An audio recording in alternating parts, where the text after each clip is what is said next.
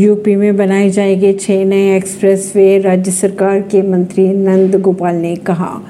UP सरकार के औद्योगिक विकास मंत्री नंद गोपाल गुप्ता नंदी ने शुक्रवार को लखनऊ में आयोजित एक कार्यक्रम में कहा कि प्रदेश में छह नए एक्सप्रेसवे बनाए जाएँगे। उन्होंने आगे ये भी कहा कि इनके बनने से प्रदेश के हर ज़िले आपस में सीधे जुड़ेंगे। मंत्री के अनुसार इनके निर्माण से यूपी देश में सबसे ज़्यादा एक्सप्रेसवे वाला राज्य भी बन जाएगा। परवीन सिंह नई दिल्ली से।